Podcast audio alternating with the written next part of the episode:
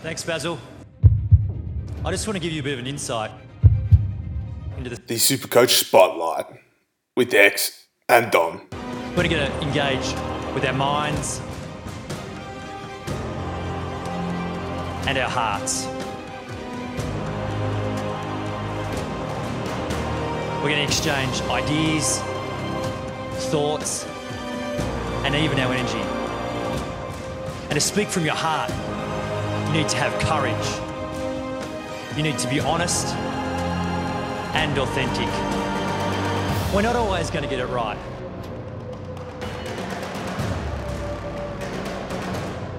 And sometimes you're not going to agree with us.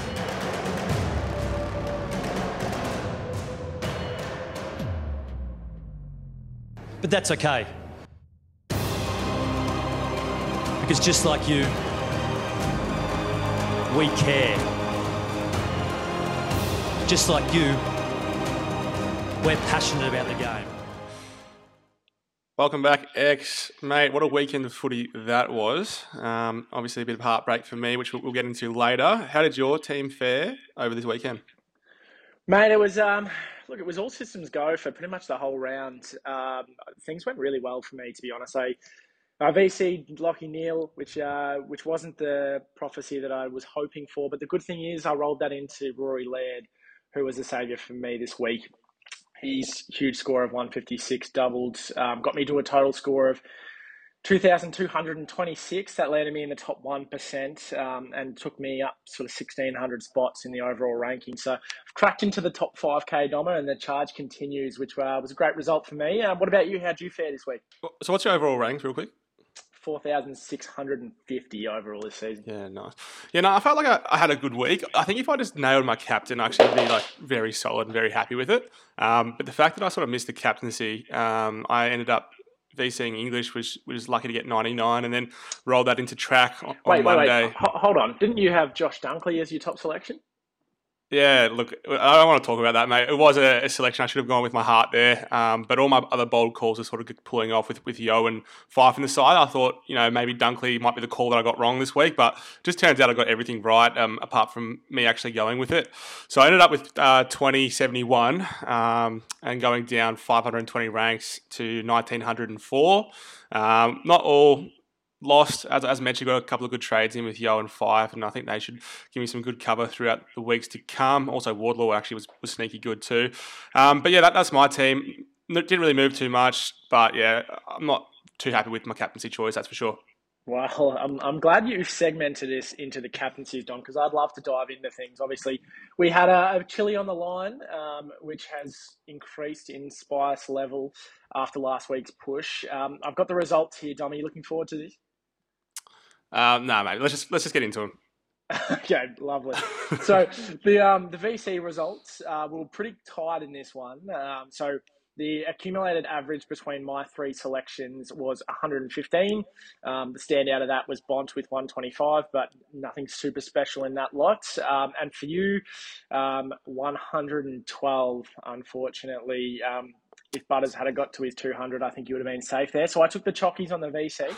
Obviously, it doesn't matter though, Dom. You only get one. It doesn't matter. You've got to get two before the chili comes into play. Um, so obviously, you had dunks, uh, which was, was quite a big one for you, putting up 148 and having a great week. Um, also, Dawson and Serong. So you had an average of 117, which is not too bad for the captaincy. I think. Um, you know, anyone who followed your uh, call on Dunkley would be patting you on the back this week. Um, obviously, you didn't take your own advice, which is so often the case uh, when it comes to Supercoach. Um, Donna, I fared pretty well as well in the captaincy. So Laird 156. He was my top selection, and true to my word, I went with him because um, that's that's what I do. Um, in addition, I had Cogs and Daicos, who both turned up, but look, you probably wouldn't be that stoked with either of them. It wasn't a terribly easy week for captains, but that landed me an average score between my captaincies of 125, which I believe, Dom, unless numbers Sheesh. mistake me, means you're having a chili today. It's a bit of a spank in that, isn't it? Like, aside from Dunkley, my captaincy options weren't great, were they? Really just around that 100 mark and and let me well, down well, there. Obviously, Dunks played earlier in the round, and mm. I saw hmm. Dunk put up that 148, and I thought, well, we're going to push again. This week's just going to be a push think, again. And yeah, Geez, think, everything uh, went right. not taking Dunkley for me like hurts as well because obviously I got to eat the chili, but then also like didn't get his score at least, which would have given me a bit of a saviour. Um, probably would have helped if I wasn't out drinking that night um, as well. But we'll, we'll leave that um, to, to be. So like in terms of eating the chili, I've actually never had like a raw chili before. Have you?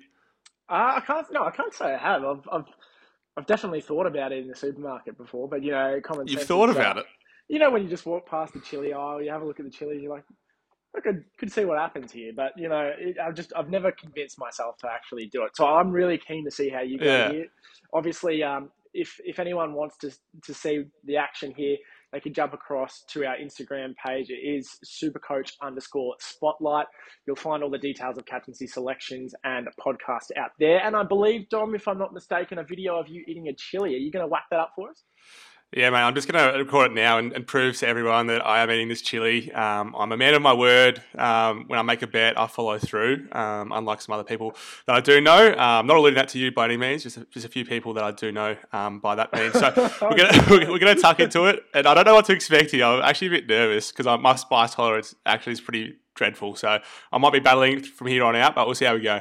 All right, mate. I'll carry the ship, and um, I'm looking forward to you absolutely dying throughout this podcast. I've never been so happy uh, that things went well for me this week, and um, it's got to be said that how, how's it feeling there, mate? That's hot. what did you run with? Is it a green or red chili? Can you describe that th- for us? It's a small red one. Holy shit. Oh, Well, The seeds. I- I'd love it if you could kick us through the uh, first game of the round. So we've got Sydney and St Kilda, mate. Obviously, um, you you can probably handle this one by yourself. Do you want to step us through that? I don't think it's a good idea to um Is speak that- when I'm is- is that still. Yeah. Oh god. I, I did mention my spice tolerance isn't great, so All right. Well, this is this is going to descend I into reckon- chaos. I might take the lead on this one, Dom, Yep. if you're okay with I think that. that's a good idea. Um, you just try and compose yourself there for a little while. So, the St Kilda took on the Sydney Swans. It was up at the SCG. It was a pretty close contest for majority of the game. It has to be said that the umpiring wasn't fantastic in this one. The game itself wasn't fantastic, to be completely fair. And um, a shout out to Dan Butler. I actually used to play footy with Dan at Lake Wendouree.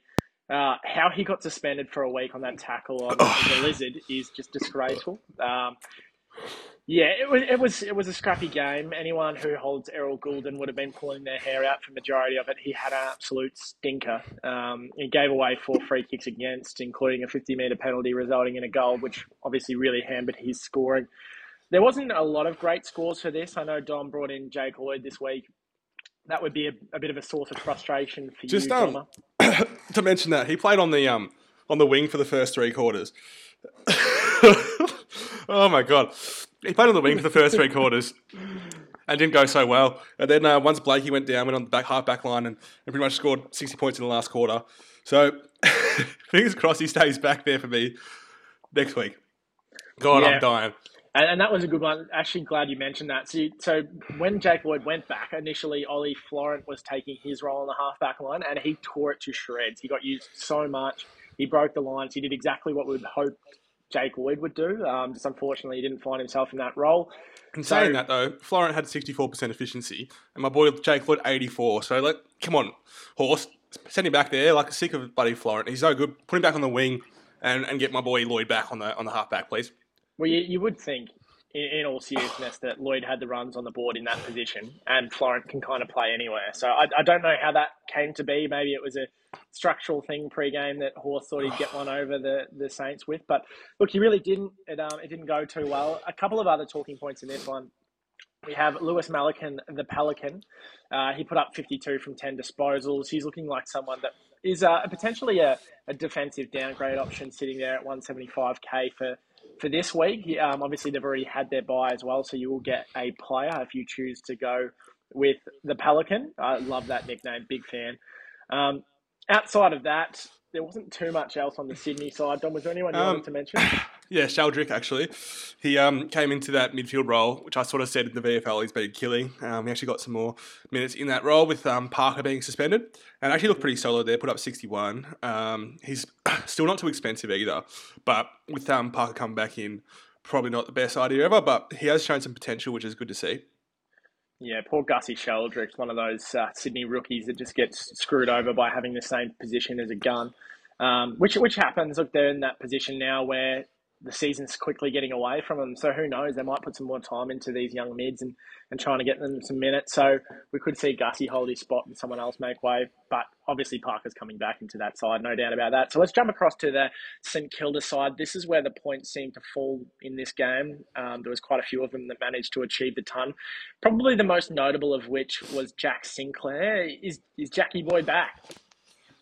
Um, I'm not back by any means. Um, but but Jack, Jack, uh, yeah, Jack. Um, oh, he's got that. He's got that role we've always spoke about. That's there.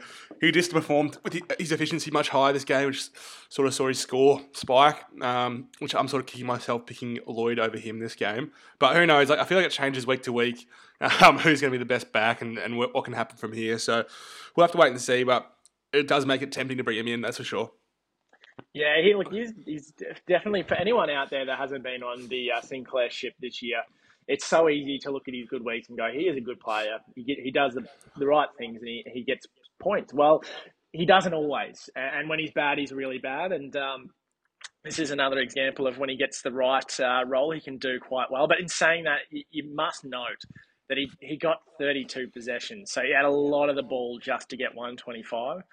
Um, and he used it quite well as well, going at 78%. So it's, it's a little bit scary that you need that much footy to score well, but um, yeah, look, he's capable of doing that every week if he gets you know the right role. He still ran through the guts a little bit more than I'd like, but he did actually pretty well in there, getting a few clearances, and um, he actually got seven clearances for the game. So he was, uh, I think, he was Saints' leading clearance player. So it goes to show that they actually do rate him in there. He's probably not going to lose his spot. Um, given Jack Steele had an absolute shocker again. I, I just think mm. anyone who has Jack Steele, I, I, just feel your pain. I just watching him. He just do you get him like out now? If, if you if you have him, do you get him out? If you can, like if you have if you have a, a luxury trade or two sitting there that you can, I honestly say go for it. He's looked horrible the last few weeks. I know he had sort of one week in there where he put up like a low ton, and we're like, oh, maybe he's going to be okay. He just doesn't look like he's he's like, like I don't know if he's got a niggle or something, but he's not playing well at all. Yeah, no, I tend to agree with that. And it always is hard though when you have someone like this. It's just out of form because you know, like it can turn so quickly as well. Like you know, I mean, you can trade him out next week and start getting it back together and, and get his fitness back up. You don't know exactly what's wrong with him at this point, but you'd suggest he's not easy 100 percent to be playing like this by any means because this doesn't even look like a fragment of the Jack Steele we've we've come to know over the last few years. I have noticed that you speak a little bit quicker after the chili, which is um, yeah, which is a bit I'm, interesting. Is there any reason behind that? I'm trying to get my sentence out before like I pick up. Like it's it's hard. um, is there any is there any of the chili left? Have you gone for like two bites or? No, I've just chopped it the whole thing in one go. Um, I think that's so, a good strategy. Yeah, I just yeah full send it, um, get it down, and it was a lot spicier than I thought it would be. To be honest, like I feel like when I was chewing it and I was chewing the seeds, like that was burning my mouth something fierce. But you know, this is a punishment to get for, for being a spud when you when you're picking the captains. Um, that's for sure. So it is what well, it is. I reckon we kick on to the Dogs and Port Adelaide. I don't know if you caught much of this game, but this was much better in the way of quality. It felt like a final. Both teams showed up and, and played what was a really good game with Port sort of extending the lead away late. Again, a couple of questionable umpiring moments in this one that had big scoreboard repercussions, but as uh, as as is usual, Port might have won, but all the scoring seemed to be done on the Western Bulldogs side. Dom, can you walk us through that? I did say this um, prior to this game. There's a lot of points this week. There's a lot of primos in this game. I was sort of going to wonder how they're all going to go to together, and if there's enough scoring potential for everyone to go well. And you look at the dog they all like literally everyone did really well. Aside from you probably be disappointed if you got Bailey Smith, but 95's not too much to, to worry about. And, and Bailey Dale with 89, it's probably like the lowest of the primos that you've touched. But everyone else has sort of scored above 100 there. Um, Tim English, I don't know what he did in the first three quarters. But the last quarter, actually, probably to be fair, the first half he was terrible. Last half he was actually pretty serviceable. The fact he got to 99 is unbelievable because I think he was sitting at like four super coach points or something after the first quarter, um, and, and pretty much late into the second quarter wasn't on too many more than that. So just on was, that, Dom, at like it was like the midway through the fourth, and and I read a comment on Facebook. It was someone saying like first traded out this week, Tim English, and I was like, oh, better have a look, see what he's on, and he was on seventy, like with ten minutes to go in the game, and I was like, wow, he's going to drop yeah. a lot. And then yeah. yeah, he got he got his hustle together. And he, getting up to ninety nine is actually a fantastic score. Yeah, I absolutely can't complain. I mean, I can't complain because I have my VC on him, but if I didn't have my VC on him, I'm, I'm not complaining with that score by any means. I guess that the biggest thing to take away out of this game with the Dogs, um, it's probably the first time we've seen them all year have their well, not the first time, but the first time in a while we've seen them have their full midfield mix together and, and how, how, that sort of looks like in terms of centre bounce attendance. Um, so obviously, who took a huge hit with the centre bounce attendance was Jack Macrae um, and Caleb Daniel. So we sort of thought those two might be the ones that, that sort of take a step back in that role. Um, but it, it's good to see, I guess, Macrae scoring so well, playing on a half forward flank and, and, that sort of position. But he does get up and around the contest once it's out of the centre. So it does sort of like almost play a fourth on baller role um, and just sort of gets those cheap, easy kicks out the side and just kicks it sideways, which sort of allows him to have really solid kicking efficiency as well. Um, and he sort of almost kicked the goal in like most games he's played, right, in the last sort of few weeks. It seems to be a bit odd, but you've obviously been watching a bit closer. But are you happy with Jack Macrae, even though he's not getting those centre bounce attendances? Yeah, look, uh, this was, as you sort of said, this was a really interesting game for me in terms of keeping a close eye on the way Beveridge played his midfield mix. And, and I obviously thought Jack Macrae would be someone who suffered quite substantially. Obviously, the way Libba's playing and the way Bont's playing, you're not going to mess with either of those two. And Jack, as good as he is, is probably the one that makes way. But he's learning how to play, as you sort of said, he plays so high up the ground when he plays that half forward role. He, he literally is just getting around the stoppages anyway. So I, I don't know if that's a Beveridge move or if Macrae's literally just said, bugger it, I know how I can impact the game and it's going to be doing this and not sort of sitting on a half forward flank waiting for someone to hit me on a lead. Um, but no, I was really impressed with how he played. He got tons of the ball. He still got 26 disposals. So that's more than enough to um to ton up. He, he got to 120. I, I kind of wish I put him in my VC mix to be honest. Um, mm. As I sort of said, it was a hard week to find anyone at that 120 and above mark, but no, really, really impressive. And Doma, your man Libba bounced back this week with a, a big almost 140, huge from him. Yeah, massive game, mate. He played unreal, and I, I just couldn't um, he just couldn't get away from it. Really, it was just chasing him around, and like him and Butters were just sort of playing on each other, and they were just like sort of top scoring for both sides there for a bit. And I was, I was getting pretty excited where he's going to go, but then sort of Butters tailed off a little bit in his scoring when Libba just sort of kept going, and obviously had five tackles, like forty possessions, pretty much felt like. Um, always going to score pretty well, especially when like I think most of his possessions are contested, so that's always going to like skyrocket your scoring as well because he's always in and under getting that ball. Uh, I guess one to sort of note from this game, like there's probably two names to sort of chat about here as well that probably people wouldn't be owners of. Very unlikely that they are. It's probably Caleb Daniel and Adam Treloar. Gee, they're really putting their case forward at the moment to potentially be the, a back end um, post buy option, either in the midfield or even in, in that swingman role that Daniel's got. Are you really are they like in the talks for you at all, or what's your sort of thoughts on them? Well, I think they have to be now, right? Like yeah. I was I was a non-believer uh, of, of previous times because I just didn't really see it being a permanent role, particularly in Daniel's case. I thought it was going to be a case of right matchup. So they're going to throw Daniel in the mix and see what he can do. And he obviously played quite well in that original position. And, and, um, and yeah, sort of has since gone from strength to strength, putting up, you know, what, three mm. massive scores back to back to back. So he's, he's one that I'm looking at. The problem is the price point's gotten away from us now. And it's so scary to look at him um, so high and, and so sort of out of reach. You know, I, I was worried about how I was going to get to Sicily, and I still don't know how I will. Thank God he got rubbed out or looks to be rubbed out. We don't know for sure yet.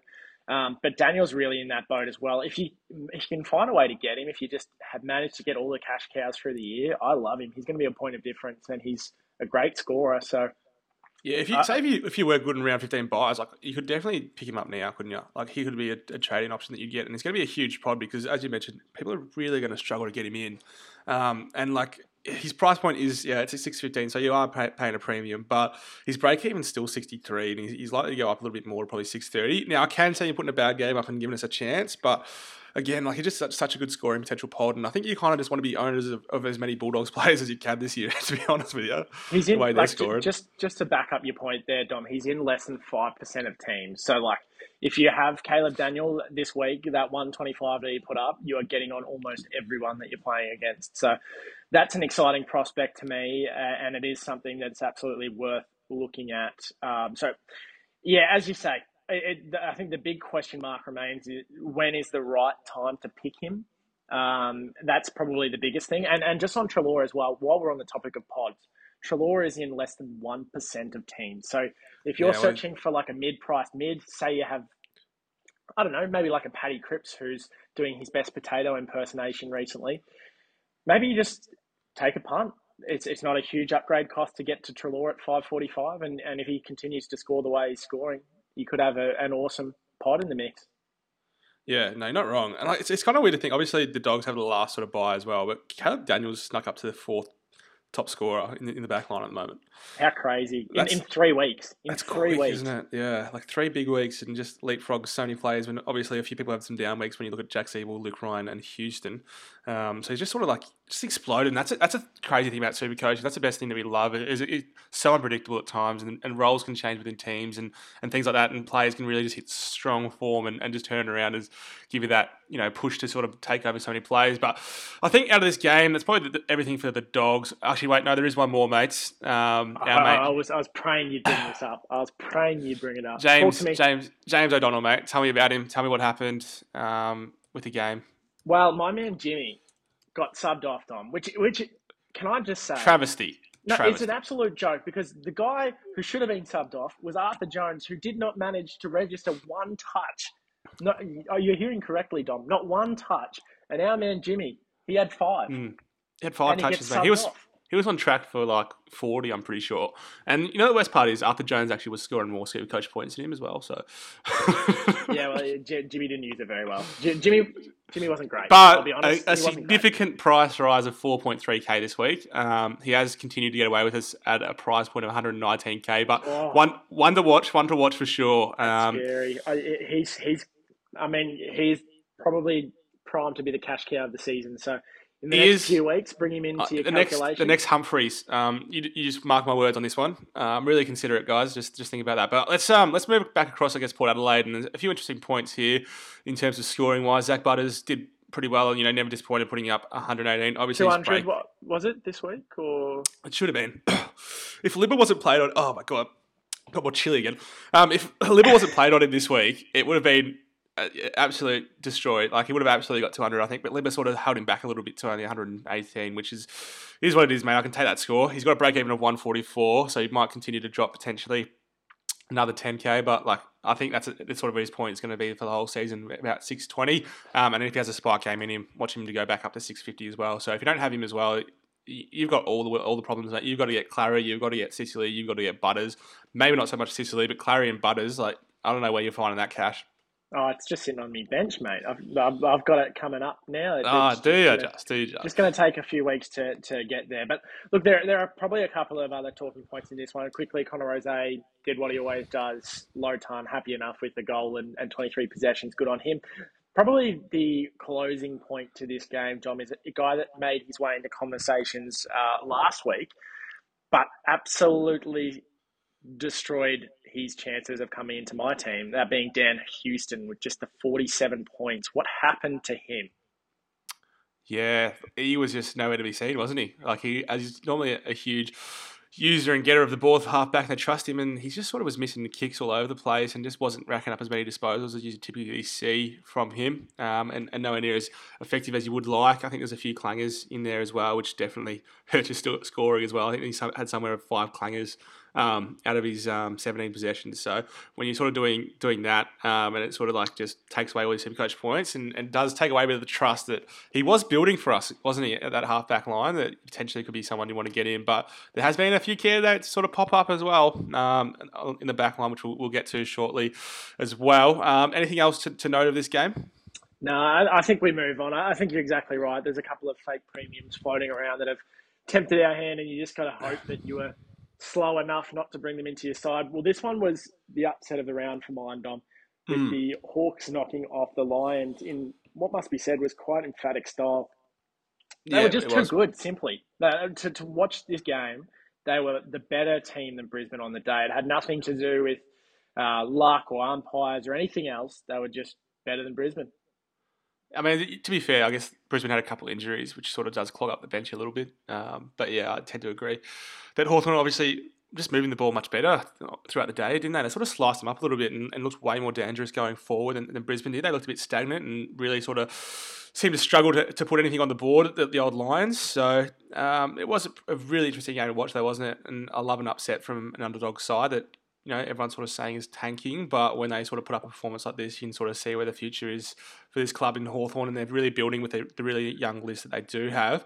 Some big scores again in this game with, with Sicily going bang with 136. Um, his last four weeks have been insane. Um, you know, minus the, the week that he missed. Um, but they've been insane scoring wise, and, and he does put you at a price point where you're like, hey, how am I going to get this guy? But also does sort of bring up that contention. Can he be in your side actually? Because look, if he gets suspended for two weeks, it, sort of brings you to round I think it's around seventeen or eighteen before you can potentially even bring him in, and that's too late to really like finish your side, isn't it? Like the season's like almost too far and gone by that point. So has Sicily sort of brought himself out of, of the sides if you if you don't have him, and if you do have him, are you're trading him? Yeah, it's it's an interesting question, Dom. And to be completely honest with you, I think if he gets sort of two to three weeks, particularly three weeks, he does rule himself out of a lot of sides, and and we just have to understand that we're probably choosing a player that's not as good as Sicily, but like, what are you going to do? Play with a um, you know an average player for three weeks and try and get him? I, I just don't see any value in that. It's too hard gonna, to make the ground up, isn't it? If you're playing you're gonna, a, a, rookie over a premium, it's thirty points for each week potentially, and then exactly. that's really hard to make up in in the last four or five rounds. I think you just have to understand that um, you're going to have to look for players that are playing it. I've heard a lot of conversations about this, and there's going to be a lot more coming this week in terms of what happens to Sicily. There's a lot saying it's either three weeks mm. or it's zero. Um, I probably am leaning on the lines of I think it's three weeks, maybe down to two, because of the nature yep. of the of the tackle. It was as and much as they say he didn't try and sling him. The end motion once McCluggage was sitting on Sicily was slinging, and yeah. uh, and that sucked but that is what happened, and, and what we're seeing that probably results in a suspension. Yeah, and, and we've seen it's always so results based, isn't the MRO? Um, and when you have someone who like was out as cold as he was, and it was really tough to actually see McCluggage down like that. It's not what we like to see in the game by any means, and I think that just doesn't bode well for Sicily at all. And as you mentioned, I, I genuinely do think similar. I think he will be given three weeks and potentially may appeal it and get it down to two. Um, but I think the MRO sort of has that uh, duty of care to sort of make sure we sort of stamp out any sort of actions that, that lead to results, um, such as McCluggage's KO um, in this tackle. So, yeah, it is tough. I, would say, like, he's definitely not getting off scot free. No way, um, regardless of, of, that. So, it's at least one one week, two weeks, or three weeks are the, the options. And if I was going to sort of percentage, put a percentage on each one, I'd say three weeks, um, I'd say it's 20%, 60% two weeks, and the other remaining um, 30% on one week. I don't what think, you... in all seriousness, I don't think it's possible they could get one week, and that's purely off the categorization of how they do these things. So I, I just realized, in, I just realized that the calculation's wrong. I did 60, 30, 20, didn't I? And that's 110. No, so the Chili's throwing me off. So I mean, 60, 20, 20. We're gonna we're gonna re- before anyone gets into me about that. Okay, so we fixed it. Well, it's a, it's a null and void point anyway, Don, because they've graded it as um, I think it's high impact uh, anyway. So it's a minimum of two if he gets convicted of it. So oh, it'll okay. be it'll be three or two for mine, uh, guaranteed. But yeah, I, I, think he's missing as well. I think we're both in agreement of that. So let's shift on to some other news on the Hawks side. Will Day bounced back. He was simply fabulous in this game, um, putting up 109 and getting a ton of the football. Uh, I don't know how many teams he'd be featuring in at the moment, but look. He's featuring in a lot of teams, mate, to be honest. I, I a lot of people have Will Day, and he sort of actually puts you in a bit of an awkward position again, doesn't he? It's like almost like everyone was pretty set on probably trading him out this week. Well, and then you see that performance, and you're like, oh, hang on, I've got to, I've got to keep him. You know what I mean? He's in twenty. He's in twenty percent of teams. That's like a significant portion of, of teams still. It is, and it, like the, the other thing too is like if he if he keeps sort of you know having a strong end to the, the year as a defensive option, he actually might have a little bit of like. Listen to this for a second, Dom. Like imagine, oh, imagine if you went Will Day as as a point of difference down back, and then he continues to go fairly well, and then by the time Sicily comes back in three weeks, Will Day's sitting at say five fifty, and then he might be your stepping stone to Sicily. Look, it's potential. Um, yeah, look, I, I, don't hate it. I don't see Will Day doing that though by any means. Yeah, neither um, do I. so I think he's sort of like put you in an awkward spot if you are an owner where you kind of have to hold him against your will. you know what I mean? Uh, but again, I wouldn't I wouldn't say don't upgrading him either. If you can get a bona fide premium that you're confident in, which is easier said than done in the back line, um, and do it. But yeah, I guess an option for people this week as well. I guess is probably you go Sicily to um, Daniels if you wanted to, couldn't you? If, if that's uh, the case, he gets three weeks. It's a, I, I love that trade for the reason that I don't think you can get there with anyone else. Yeah. So like, if you have Sicily, why not just continue to like bring in the most informed defender and, and see how you go? So I, I, really like that. I think that's a good shout from you, Doma. Um, other news in this game. The Josh Weddle train uh, has seemed to slow down. He put up 68. He still played really well, mind you, but I think it's time for people to move him on at his buy. He's sort of primed for the picking, and I'm still mad that I missed him. So let's move quickly on to our man, Seamus Mitchell, who came back this week. Yeah, Seamus, was looking good. Seamus um, was good, yeah. He was actually struggling a little bit. He was pretty slow to start scoring and then had a really good second half, which sort of helped propel them um, in, into that sort of 70 score, which we sort of expect out of him week to week now, don't we? He sort of averages around that 70 um, and puts it up more often than not. He had one bad game, which let us down a bit, but other than that, he's, he's been really solid and sort of puts his case forward to, to hold him through the bye, I think, with 44 break even. And it's hard to want to move him on, is it? Isn't it? It is, but it's bloody annoying because it, like he's yeah. at that sort of three twenty two price point, which is like I I need that money, and I really want to do something else with it. But you're exactly right. Like next week is so incredibly tough.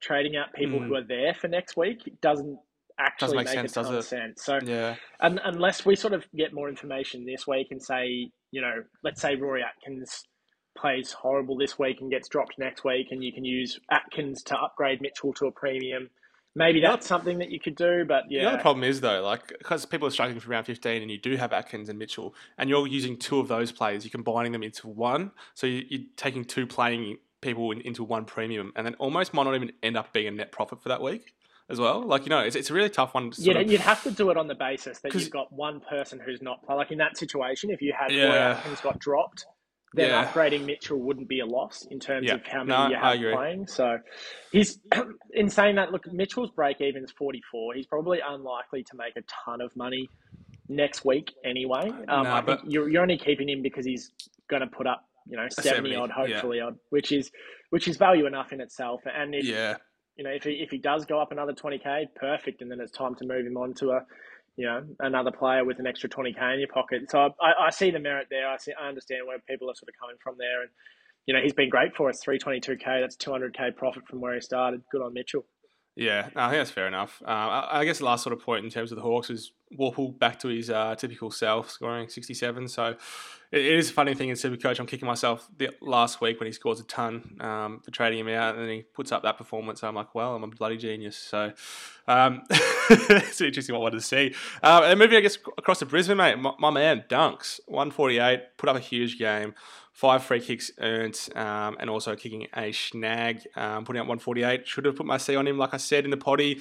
Sometimes I've just got to follow through with my my advice that I give on here, um, rather than just sort of doing a sneaky one on the side with uh, captaining track, which didn't end well, but pretty good score there. Neale was the only other sort of notable one to mention score wise, 102. A lot of people sort of trading him in this week. Um, very solid performance. You're not too disappointed, but you're not super stoked I, I about it. I can say for, for watching this game very closely and watching Neale very closely as I had the VC on him um, yep. and was really invested in his game, I thought Neale played horrendously. I um, He had so many chances to tackle and he was he just didn't put the steps in to get there. This is the difference between him and Dunks, right? When the tackle was there to be laid, Dunks did whatever he had to do to get to that contest and lay the tackle. Neale was lazy, and that's what like I was absolute because we talked about this game, Dom, and you said I reckon Dunks is going to have a massive one. You obviously, you know, you tipped him as your top selection for the week, and I, before the game, I was sitting there clicking the the VC from Dunks to Neale to Dunks to Neale. yeah, you can't and, do I, that. And then I left it on Neale, and I thought, oh, Dom had called it, and I was so bloody mad watching this game, watching how Dunks went about it. Dunks had 11 tackles. The man is a god. Do you reckon that's a thing we start doing now? Um, just to I sort of get something out of it. I just start VCing your captain and vice captain selections. Um, just rolling with those. Well, given how well I've been going, I reckon oh, a great shout. Yeah, anyway, right. moving on, Dom. There's, a, there's probably only... actually there's one. Pro- okay, well, one more point before we get into it. I guess Hugh McCluggage obviously concussed will be missing uh, a little bit of footy there, and Rich obviously can't get on the park um, and can't get through a full game. So does that open up a spot for Sharp? There's a lot of owners of Sharp out there, and he might be coming in at the right time to save everyone for, for round 15 potentially. Well, what are your thoughts on that? Because that's exactly where I was going to go next. Um, I think there's only sort of two more talking points from this game before we move on. That is one of them. McCluggage making way, I think, opens up a spot on the wing. I wouldn't be surprised if Prior sort of went out there. But What about Rich? Speed, uh, you know, Rich is um, Rich going out. I don't know how they'll replace him because they really don't have a like for like sitting there in the wings. But you know, there's a couple of different ways they could go about it. Like I think Kitty Coleman comes straight back into that lineup. He'll probably play off a half back. I do think uh, he's a massive chance to come back in this week. I really do because it was a cut like Jaxon Prior had a horrible. You know game. what? You know what? I'm gonna I'm gonna put my stamp on it, and, and I'm gonna say lock it in. You heard it here first. Lock it in. Sharp's gonna be back. I'm not gonna confirm if that's gonna be a starting position or a sub position, but lock it in. He's gonna be playing uh, next game for the Lions. Wow, that's uh, I didn't realise your name was Chris Fagan, but there you go. Um, Domo, last one for this game, Will Ashcroft, seventy nine. Um, just a sort of run of the mill game for him. What do owners of Ashcroft do from here? Ashcroft, he's got to go, mate. He's um, just tough because you've held him this long, hey, haven't you? And, and like you just needed one more week out of him um, this this week because they don't have to buy the buy the next week. So arguably you could hold, um, and like you- you've come this far, uh, unless you're going to get a significant upgrade, I, I would hold. But he's made some significant cash, and I think a lot of people held him. You know, past the point most people have, and, and have gained that extra level of cash and some really solid scores out of it. I'm probably leaning on the fence of, of trading to a premium just because I want to keep getting that side finished as soon as possible. Um, what, what would you do if you, if you were an owner? Uh, I think like I, I obviously moved him on probably arguably a little bit too early, but I, I think it's it- it's all dependent on who you can get in. That's probably the biggest one for me. His break even is 116, by the way, so he is a massive chance to lose money. Um, I yeah, I would probably be on the on the side of, of trading him out. But uh, what I will say to that is we're coming into the tough round 15 buy. So if you're trading him out, you have to be getting in someone as good or better um, that doesn't have around 15 buy. So depending on your teams, that might be actually quite hard. Yeah, I think that's fair um, in terms of that. And I guess he's sort of like sort of not playing um, at home for the next few games, which probably doesn't bode well for Ashcroft for some reason. That's a statistic for him and a, and a stat point that, that matters. Um, that doesn't typically matter for other players. But yeah, we'll probably get rid of him. I don't think there's any other talking points from this game. X, happy to move on. Uh, well, Dom, I've just got one question for you, mate. Where were you Sure. for the Tex's 10? Where was I for the Tex's 10? Um, look, mate, yeah. I was actually, um, I, was at the, I was at a pub, I'll be honest with you. did, the, did the pub happen to have vision of this game by chance? Um, look, the pub might have had some vision, but I don't think I I don't think I had much vision by this point, mate. Um, to be to, to be completely honest with you, um, but no, I did catch a little bit of it, and I wasn't you know it wasn't really too interesting aside from him kicking ten in terms of competitiveness, and also um, me riding home a few players in this game, which was was really good as well. Um, one notable one to mention, which is Elliot Yeo, mate, 113 points, 30 disposals, playing on in the back line, arguably half the game on Tex Walker um, and half the game on Fogarty. Uh, but what a performance, mate. You'd be a bit salty you didn't get him in. Um, not salty. Like I, I really like Elliot Yeo, and um, and I'm happy to see you get some things right, Dom. Uh, I, I champion your success, mate. So, as much as the um the chili got to you today, I, That felt I think, I think so not got this true. one right. I think you got no. That was genuine. I, I was I was being genuine. He, as I sort of said um, to you earlier um, over the weekend, I was terrified at this game when I saw Elliot Yeo line up on Tex Walker in the back line. I thought, oh my god, he's going to put up forty. Um, and in in fairness, he started the game average for that reason. Simpson obviously. he started actually off all right in terms of like the first quarter. He's scoring all right. I think he was on 27 in the first quarter, and he got his eye gouged and sat on the bench. That, that was like, really minutes. late in the first quarter, and they, they kicked a few points, and Hmm. um, and that really brought him back into the game by you know playing on and having a couple of effective kicks. But Yeo was fantastic in this game. Thirty disposals um, with fifteen kicks is, is exceptional Well, too. So Yeah, one thing I got to mention with Yeo, like hopefully he's probably listening to this podcast and will take on this advice. He, he had four kick-ins and he only played on from two, um, so that's just stupid. You know, you've got to play on and, and you get that, that stat. I, I think he's left another you know ten points on the table there for me, which is a little bit upsetting. Because you know, one twenty three would have been nice, wouldn't it? X? Well, it's got to be said, Dom. Is that the reason you traded him in because you thought he might take a kick out for the West Coast Eagles? yeah, look, it was in my calculations, mate. I have been studying the kick-ins for West Coast like you wouldn't believe. Um, I would believe it. I I'd absolutely yeah, believe yeah. it. and I thought with Hurn going out, there's every chance he, gets that role. Um, and, and, you know, he sort of ran through the midfield a bit too as well, which is good to see. And I think if he plays that role week in and week out, I actually prefer it because I think it's less likely that he'll get injured in that role, and it's really easy points. Yeah, no, I think that's a I think that's a good shout.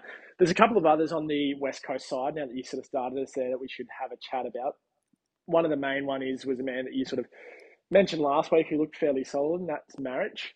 Um, he had two goals to his name. Mm. Could have been three. Could have easily been three, to be completely honest. And um, he looked quite good at AFL level.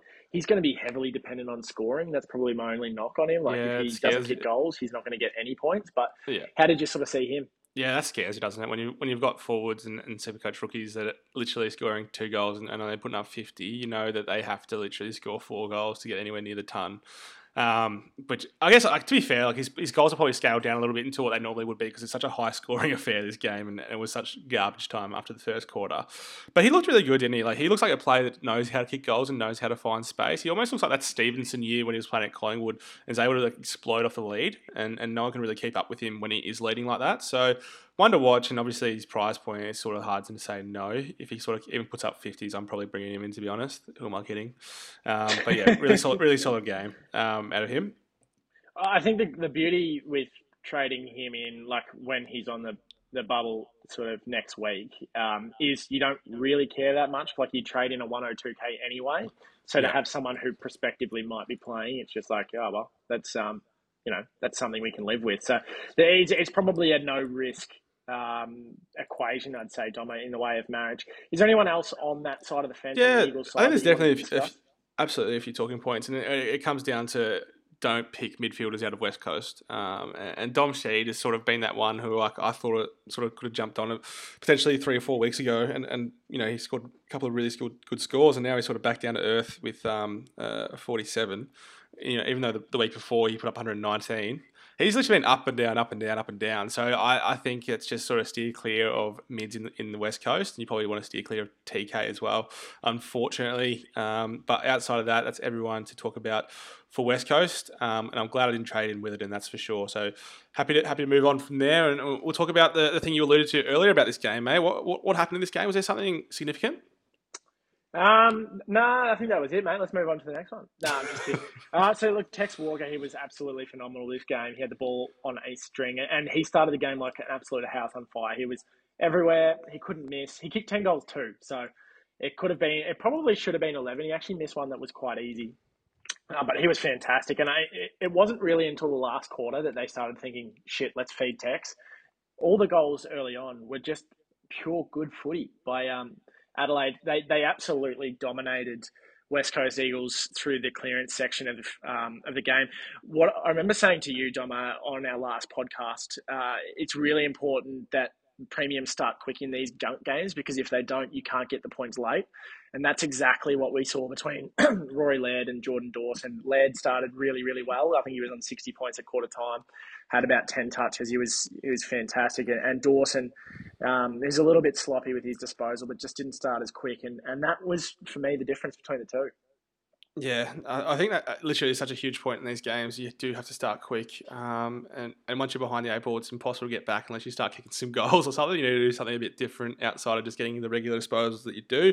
Um, but in terms of, of things, it was sort of a week of, of hitting the the I guess the speculative mid prices to bring in because look at um, Ben Keays, Ben Keays, 115, mate. We did speak about him last segment, and you sort of said, "No, I wouldn't touch with a ten foot pole." Pretty much on on those things, you'd rather go Elliot Yeo. but he's put up 115 and, and kicked a goal, looked pretty solid, um, and still managed to hold on to at least 50 percent CBAs.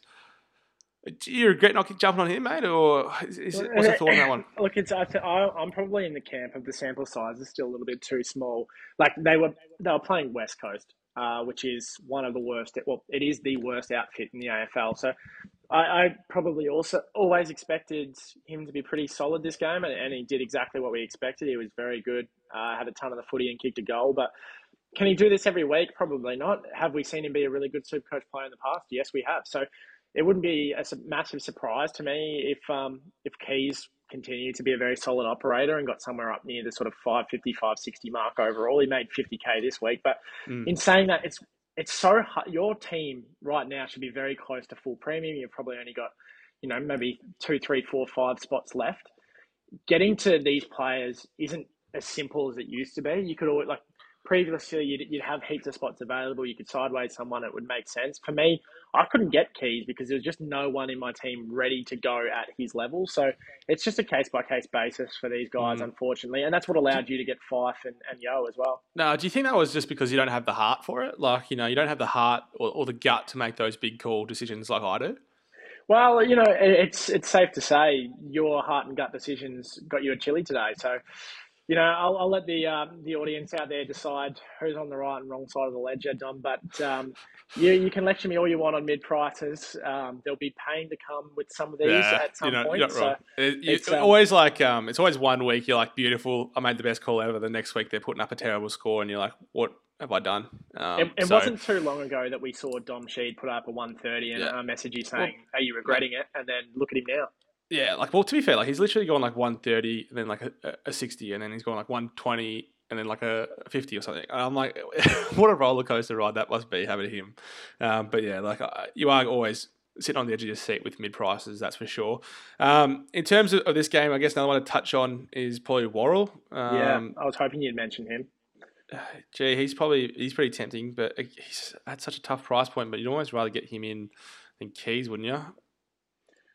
Nah, um, I probably oh. wouldn't. I'd probably go like now if we're talking to their price points now. If you had to, yeah, um, if you had to go um, now, I would. Yeah, I, I, think that's actually a fair call. I think I would really. There's, there's, there's, like seventy k more meat on the bone for Worrell, but like I just don't think he's a, a, viable option. People should have enough defense back there at the moment. Well, if I you're don't desperate, him. It's like if you had like a if again, you need a cover. Like, let's say somehow. Uh, Atkins gets dropped this week out of nowhere. Somehow that happens. Geez, I would absolutely consider an Atkins to Worrell because I think there could be another hundred k on the bone. Yeah, I understand that. But I guess the problem is that you got to wait another three or four weeks before you get that hundred k.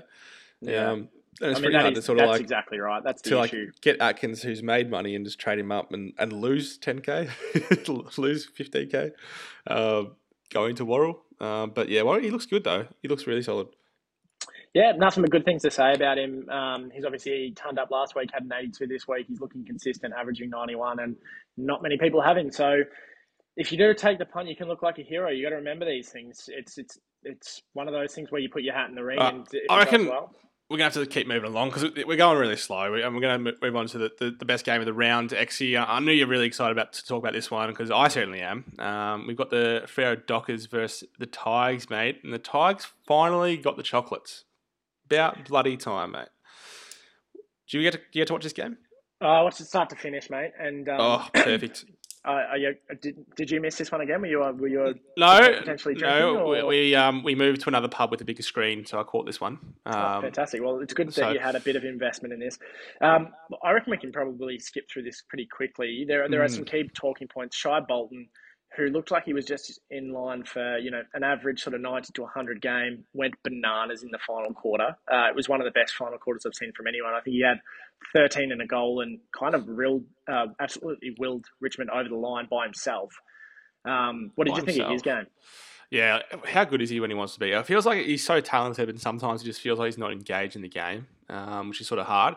But yeah, when he's on, I just think he's probably like a, a top 10 midfielder, but the problem is he's just not on enough at the time, is, is he? Because he's just so inconsistent with it.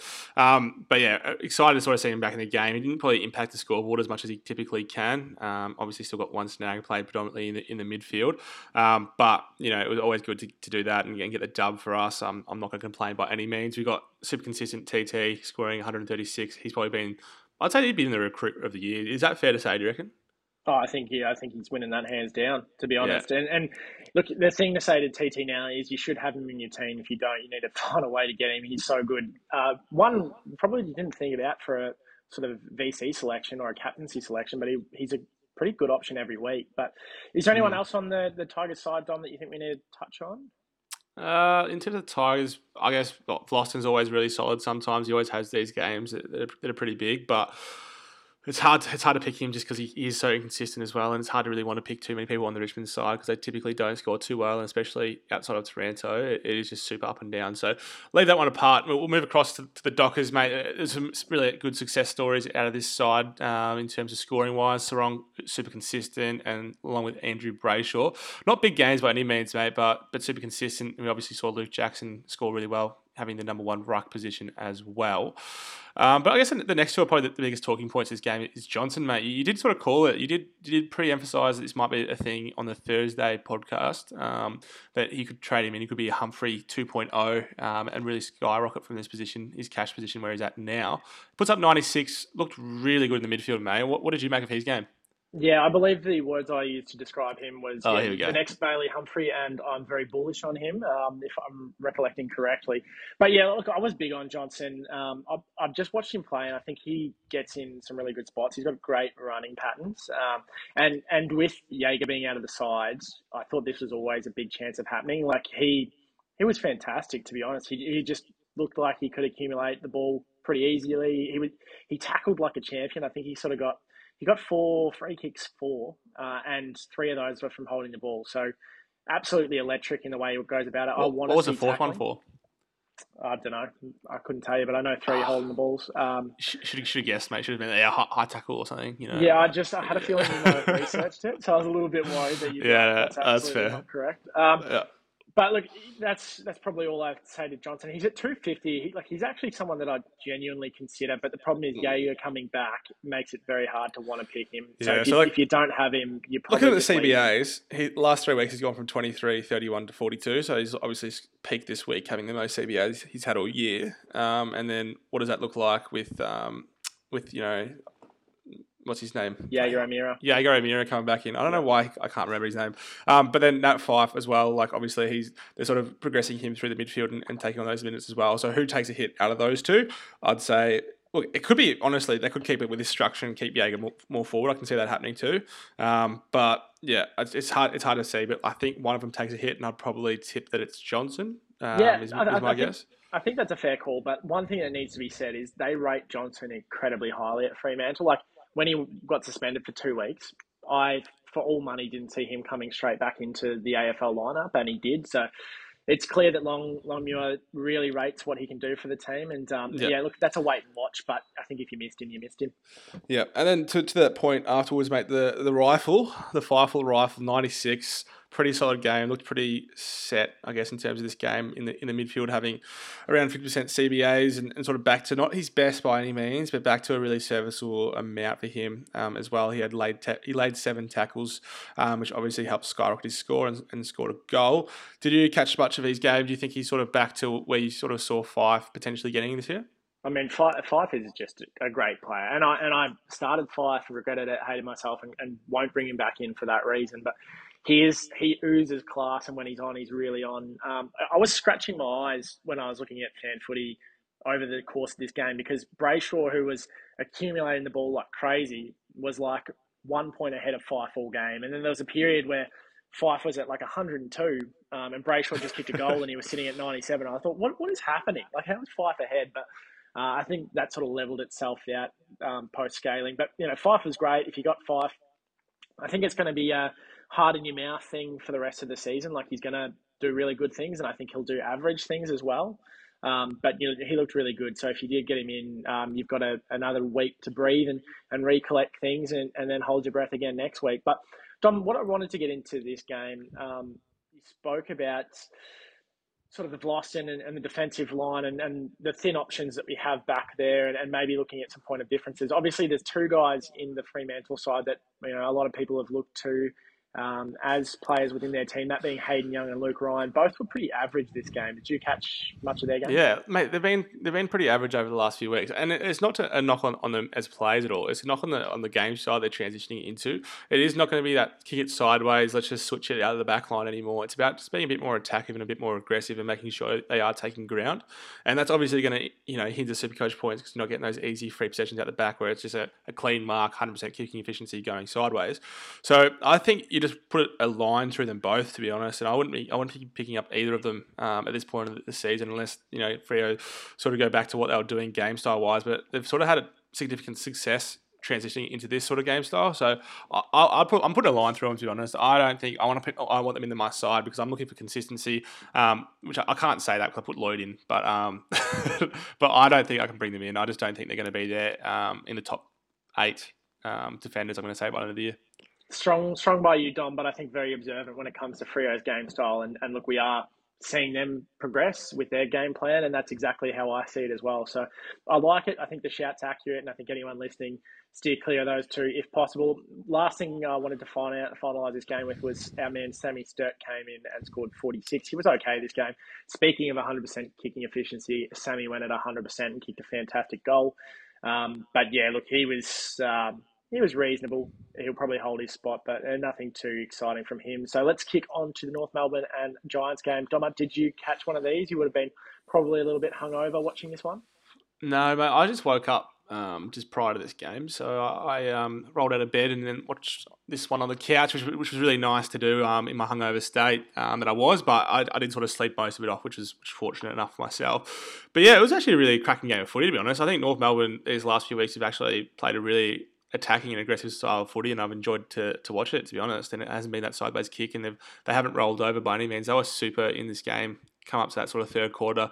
Unfortunately, um, halfway through that, you know, GWS sort of started to kick away um, and and really assert their dominance there, but really competitive. And I guess some key takeaways. I guess Ziebell um, back as well a little bit with 107, but I'd say he was traded out of like a lot of sides on the weekend. It's really hard to hold someone with the break even as high as he was, um, but it's always annoying when you do that and they do sort of put out a ton and might sort of steady out.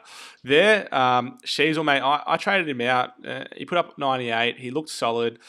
I still don't regret it, um, but you know, you held. What you, what's your takeaway? You're confident in keeping him for, for a long period, aren't you?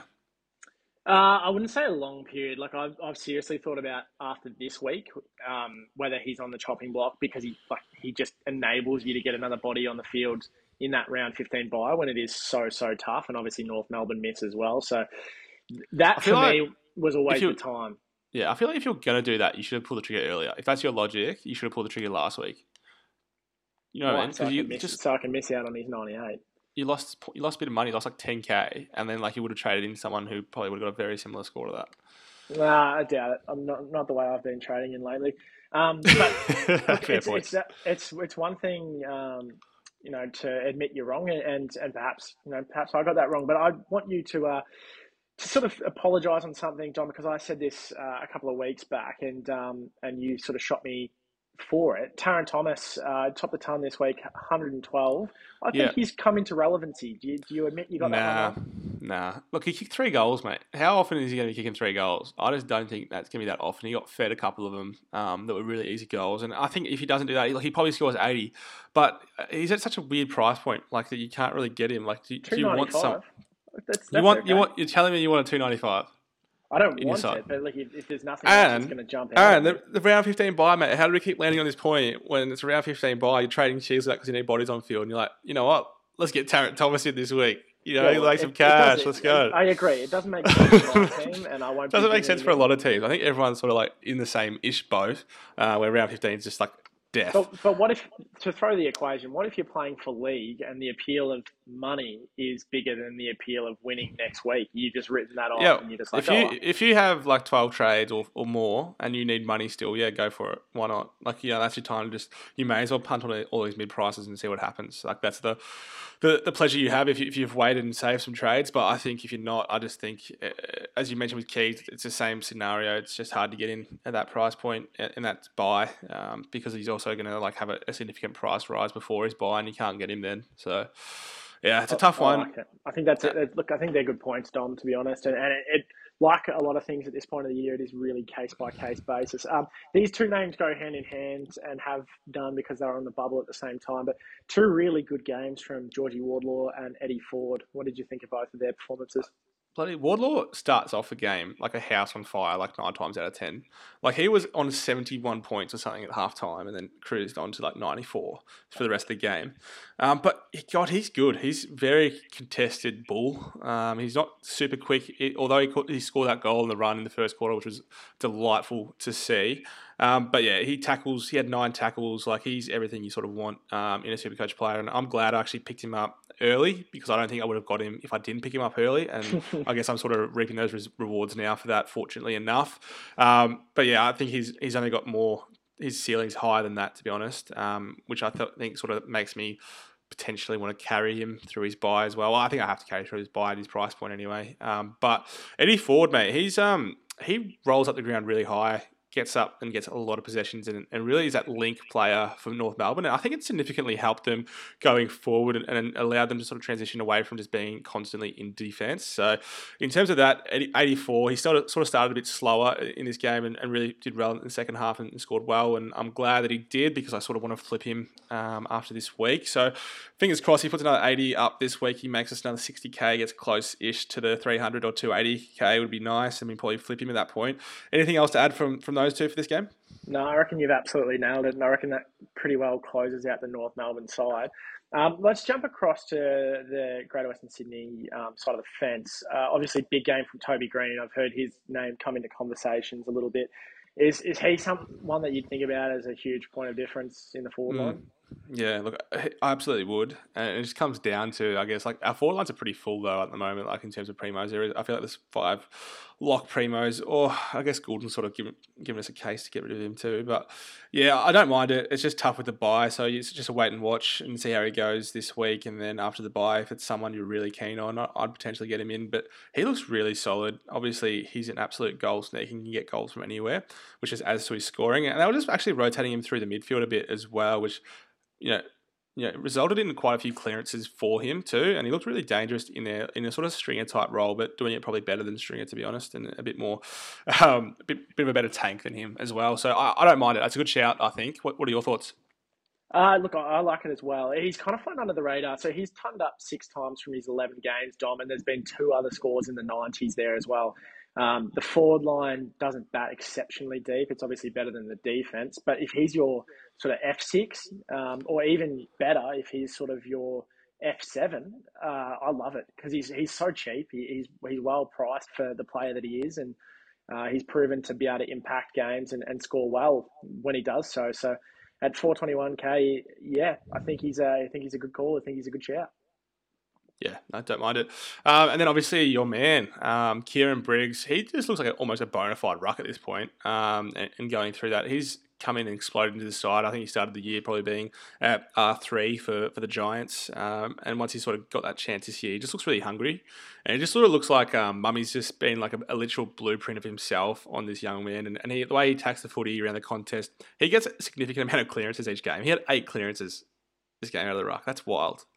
You know what I mean? Um, I think if I if I had him, and I, said, I sort of said to you prior to this podcast, if I've got him in the ruck, I'm almost not even counting his money. I'm almost leaving him in the ruck until he gives me a reason not to. Like he can go even higher than this as well. So I think I'm almost thinking he's a a pod in the ruck that you're going to have all year. Um, and I just can't speak highly enough of him. I'm really disappointed I didn't get him in, but I just didn't have the opportunity to get him on field unless I traded out a Marshall or an English, and it just doesn't make a ton of sense to do that into a, a bit of a gamble, which was Briggs. But I think he's come up Millhouse into what was a really tough ruck matchup with Goldstein, he'd come out on top with the biscuits. Yeah, and he's look, he's playing like someone who has a reserve ruck who's knocking the door down, uh, and that's Matt Flynn, and he's playing really, really well in the twos. So he's got to play well every week if he wants to hold his spot. And I'm not sure he's at, you know, if he has one bad week, I very much doubt GWS will drop him now, given how good he's been the last few weeks. Um, but yeah, couldn't speak highly enough of him. You know, I think there's there's so much there that he does well. He's got so many different ways he can score, and, we, and we're seeing that. Um, another talking point on the Giants side, these two probably get lumped together a lot as well. Tom Green and Stephen Coniglio. Tom Green was shocking. Still got tons of the ball, but just didn't know how to hit a target, which he does sometimes. Um, and Cogs limped his way to a, a low ton, which was you know good to see because it's the first time in a while, but didn't fill me with any confidence whatsoever yeah, well, we had enough confidence to chuck the C on him, mate. So uh, he still still worked out somehow. But anyway, um, but yeah, I think a lot of people actually traded in Harry Himmelberg too. Sort of want to touch on because there's sort of been a, a, fair bit of chat and and it's sort of coming to fruition as well with him being swung into the back line. Um, obviously, his free agency is coming up, and they sort of want to keep him. And the way they think they can do that is sort of putting him in the back line out of that forward line um, as well. And he looked pretty solid, but. It, it does get a bit sort of confusing because I think there's a couple of people come back in with um, Cumming and and the likes of, of that. And I'm not sure that role is there for him and makes a ton of sense. But Is it someone you know you'd consider at all? God no. I, if Yeah. people have traded him in, I don't. A know lot of people- because a lot of people more have. expensive than Toby Greene, so that's so stupid. Well, his role is, is like the, the idea is that he's a really good ball user. He's 374k, um, and his break even is 26 right now. Um, so, like, if you are going to get him in, now's the time to do it. I think. Well, I mean, the bye is still insane, insanely tricky, but his role looks significantly better than it ever has been. So, um, one one to note if you if you're feeling dangerous, maybe. Um, but yeah, I guess Tom Green has given me something to think about if I am weighing up trading him because look, in my side, in my midfield X, I don't have Laird and I don't have Oliver. So am I thinking maybe it's just time to get rid of Tom Green, give me that extra player and just flip him up to to a Clary or an Oliver, um, a Clary or a Laird, sorry, um, is, is what I'm potentially thinking. Like he gets so much of the footy and it's so hard to trade someone out who just gets so much of it. But he has just been in a bit of a slump of, of recent times, and I'm not sure if Josh Kelly coming back helps that, but. Yeah, it's a tough one. Like I think you're pretty happy sticking fat with him, but I'm sort of on the fence now, to be honest. Yeah, look, just if if anyone doesn't sort of know how I play Supercoach, my sort of golden rule is, you know, don't luxury trade your premiums until you get to full full premium because it can be it can be the reason you don't get there in the end if you do too many of them. And um and I try and hold fat as as long as I can. Some people just don't give you a choice. They they just you know leak so much money that it's a smart decision to get rid of him. But that's look, that's what I'm sort of looking at. I think you just hold and hope it turns around. He's capable of turning around at any time, any game. So just wait and see. Um, and to finalise this game, there's probably two other points that I think are really good close offs. Um, so anyone with Ryan Angwin, trade him out. Um, and anyone who's still got Finn Callaghan, um, get rid of him as well. I think they're both ready to go. Anything else from you, Dom, before we kick on to the Carlton Essendon game? No, that makes sense to me. Um, let's move on. Cool. Um, this was obviously a very pleasurable game for me, Dom. There was uh, what I described as a bit of poetry in the third quarter when uh, Essendon kicked away. It was fantastic. But uh, one of the big talking Before, points- hang on, before we get into it too much, can I just confirm or not? Was this the, the, the game of the, the round, the match of the round? No, it wasn't. Oh, okay. You've actually given up title. Which which one was? Just out of curiosity, before we get into this one in, in more detail. Uh, it was probably the um, the Collingwood Melbourne game. I think King's birthday uh, is just a big occasion, and um, it was a pretty good game in the end. All right, okay, that's fair shout. I'd say Richmond, Freo's close second. Um, but all right, let's get into this game. Cool. Um, thank you for interrupting me. Anyway, so we'll start with the blue side, Dom, because um, there's not a lot to talk about. But one guy who we've been pretty big on and, and mentioned, I think, pretty much every week since we started the pod, Cerra did it again. He was fantastic. Knocked out a 132 and looked like the only Carlton player who uh, who decided he wanted to be there. You know what's you know what's wild is I've traded in Walsh at six ten k. And he's now down to five twenty eight. I've lost ninety k on Walsh. Wow, that stings. His break even's one hundred forty one still.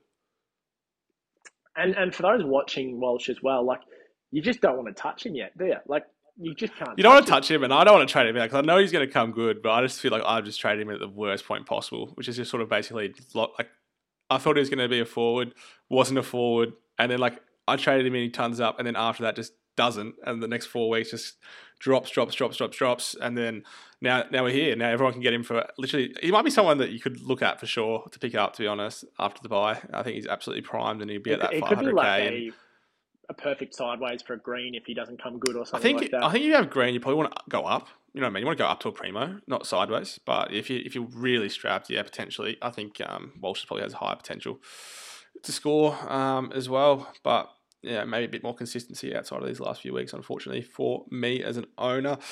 Carlton, I guess like uh, there is a few things to sort of note. Obviously, Doc had a bit of a tough game with seventy seven. I think a lot of people sort of got, got him a, back got a ton of the footy though, Dom. Like he, He he had he had enough to be able to go well. But this is what I don't good. like about Doc. He he just doesn't always score well, even when he gets it, which is why I think there's better options down there. They threw him around. They just, they just throw him everywhere, don't they? Like he's, he's in the back line, he's in the midfield, he's in the forward line. He is all over the ground. Um, I still think he played well, and I, I wouldn't be too upset. I mean, like I, I think a seventy-seven off twenty-seven disposal is a bit ropeable, but it is what it is. Um, and if you have him, obviously you're sticking fat, but you're probably not looking to get him in, as you mentioned, did you? Like I think the problem with all these backs is they're sort of giving you excuses not to want to get them, um, which is the issue. In terms of um, Carlton, I guess Cincotta played again on fifty-two. Probably didn't do too much cash generation. Well, Dom, if I read you the stat line of 19 disposals and a goal, you're not thinking 52 super Yeah. coach points, are you? That's pretty low. No, you're not. And like, I guess it, it, it, I'm happy about that because look, I traded him out. He made 4.3k. Um, I didn't need his score anyway. It was too low for anything that I used. So happy about the trade out in, in terms of that. And I guess if you held him, you probably obviously got to hold him again this week because you got to break even at 26. Will make it a little bit more cash on the bench. But it just does make it really hard trades wise this this week. With who the hell can you upgrade? like, you know what I mean? All the all the players and all the rookies are making cash still.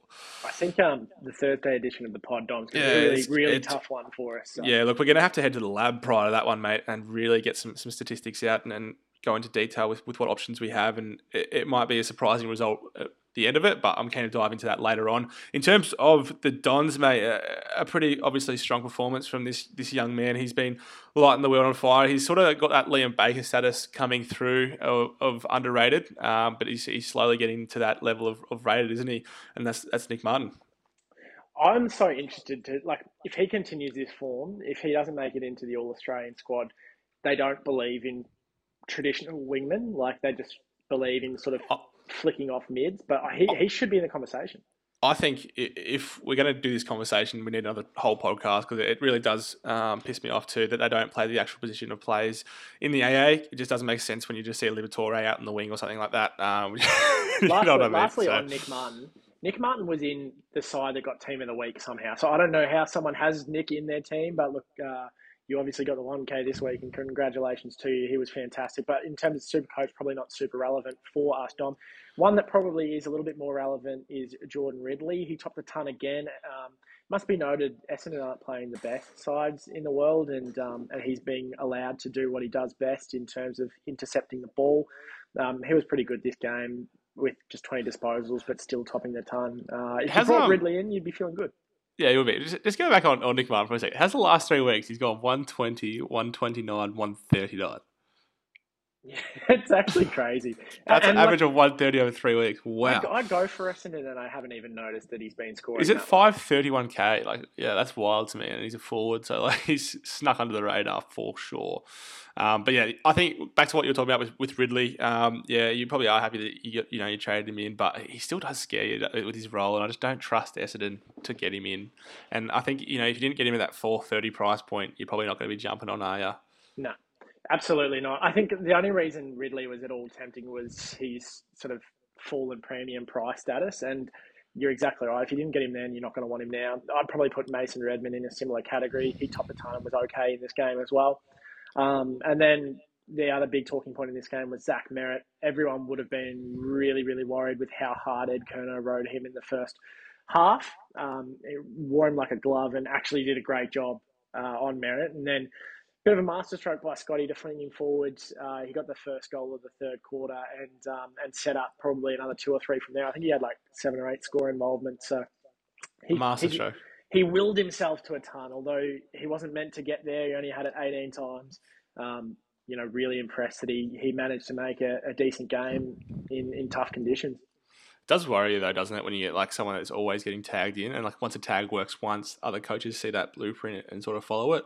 Um, but yeah, I, I fingers crossed he doesn't get tagged um, in, in the next game. But I don't. I don't go. really know why Carlton dropped the tag. I think like the, Yeah. the theory is when you're really negative with the way you go about tagging someone, you sort of prevent yourself from being like being able to really win the clearances. And you know they obviously didn't pay off well with Don's going bananas in the third quarter. But yeah, hopefully not a blueprint. Hopefully we see Parish and Shiel back soon, and he gets some support in there, and then it makes it a little bit harder in terms of who you tag. Yeah, I guess the other thing, no, Essendon look, obviously look way better with Peter Wright in the side. Um, a, bit of a forward target. Goes wonders. to say um, two meter Peter, mate. Great shout. Oh, what what a good nickname that is. Um, but I think that's pretty much it from this game. Uh, Supercoach relevancy wise, there's not too much to talk about. Get us to the? King's birthday, mate. Talk to me. Get us there. Oh, beautiful, mate. The the match of the round, um, you've you've dubbed it. It was a really exciting game of footy. It sort of felt like, I guess, Collingwood were on top early, didn't it? Like they they started off like a house on fire, like they normally do, um, and then Melbourne sort of slowly wrestled back the momentum, but it ended up in a um, just Melbourne just being a little bit too strong for them, despite Collingwood putting a late comeback on and almost winning the game with um, Nick Daicos kicking a late goal, allowed them 20 seconds or 30 seconds to kick one more goal to win the game, but just couldn't quite get the job done. In terms of Supercoach, a fair bit to chat about in terms of relevancy here, and, and I guess a lot of lower scores um, to touch on, but one who I sort of wanted to just chat about first, and it's, on the Collingwood side, Tom Mitchell, mate. Like he sort of has gone under the radar too in, terms of premium status, and one we sort of don't think about when we have Collingwood. It's always about Nick Daicos, but gee, Tom Mitchell has actually been sneaky, sneaky good this year. Is he someone you'd even consider? Well, I think we had that podcast when we sort of went through mid prices um, a while ago, and we mentioned Jordan De Goey and Tom Mitchell in the same phrase.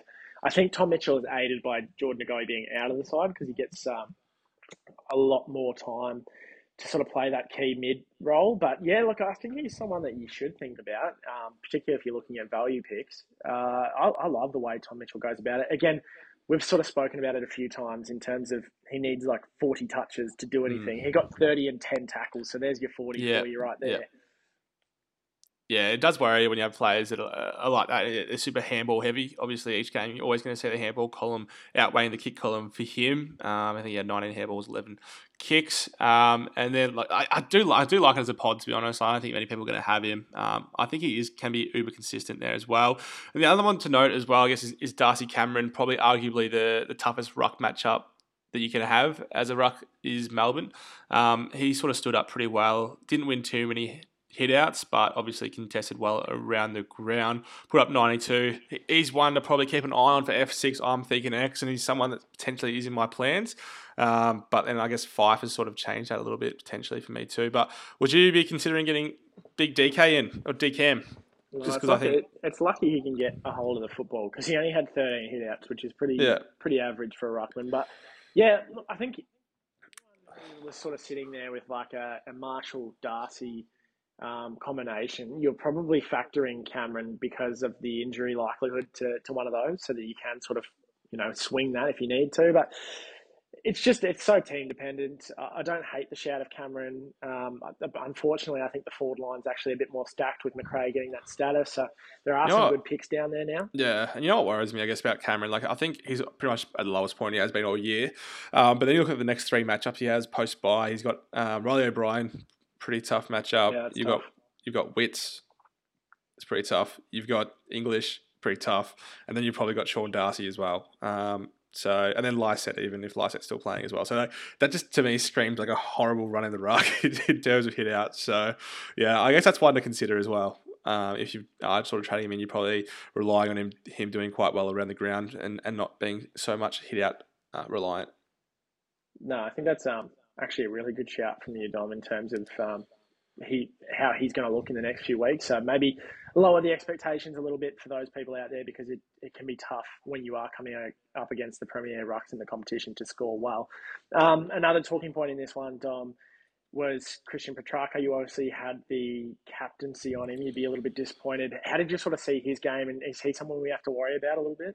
Nah, don't worry about him at all, mate. He just had an absolute nightmare with kicking efficiency. Like he could not hit a kick to save himself. I think he was running around at eleven percent kicking efficiency at this game at one point, um, which was really ticking me off. And it got to a point where like he would miss a kick, so he would just stop taking kicks and just start hand passing everything, which just doesn't give you the points that you need, especially when you got the, the captaincy on him, um, which I did, which is sort of why I was stressed out about it um, as well. I think he pretty much had like three or four shots on goal, or chances at goals, um, which was all missed as well. I think he had a couple of holding ball decisions which were non-calls. One of them was actually like uh, in the back, which I thought was absolutely dreadful, which I reckon is about a 10 point swing around, which would have potentially got him to 105, um, which, which hurt me significantly as well late in the last quarter in, in the clutch time where the points are scaled up too.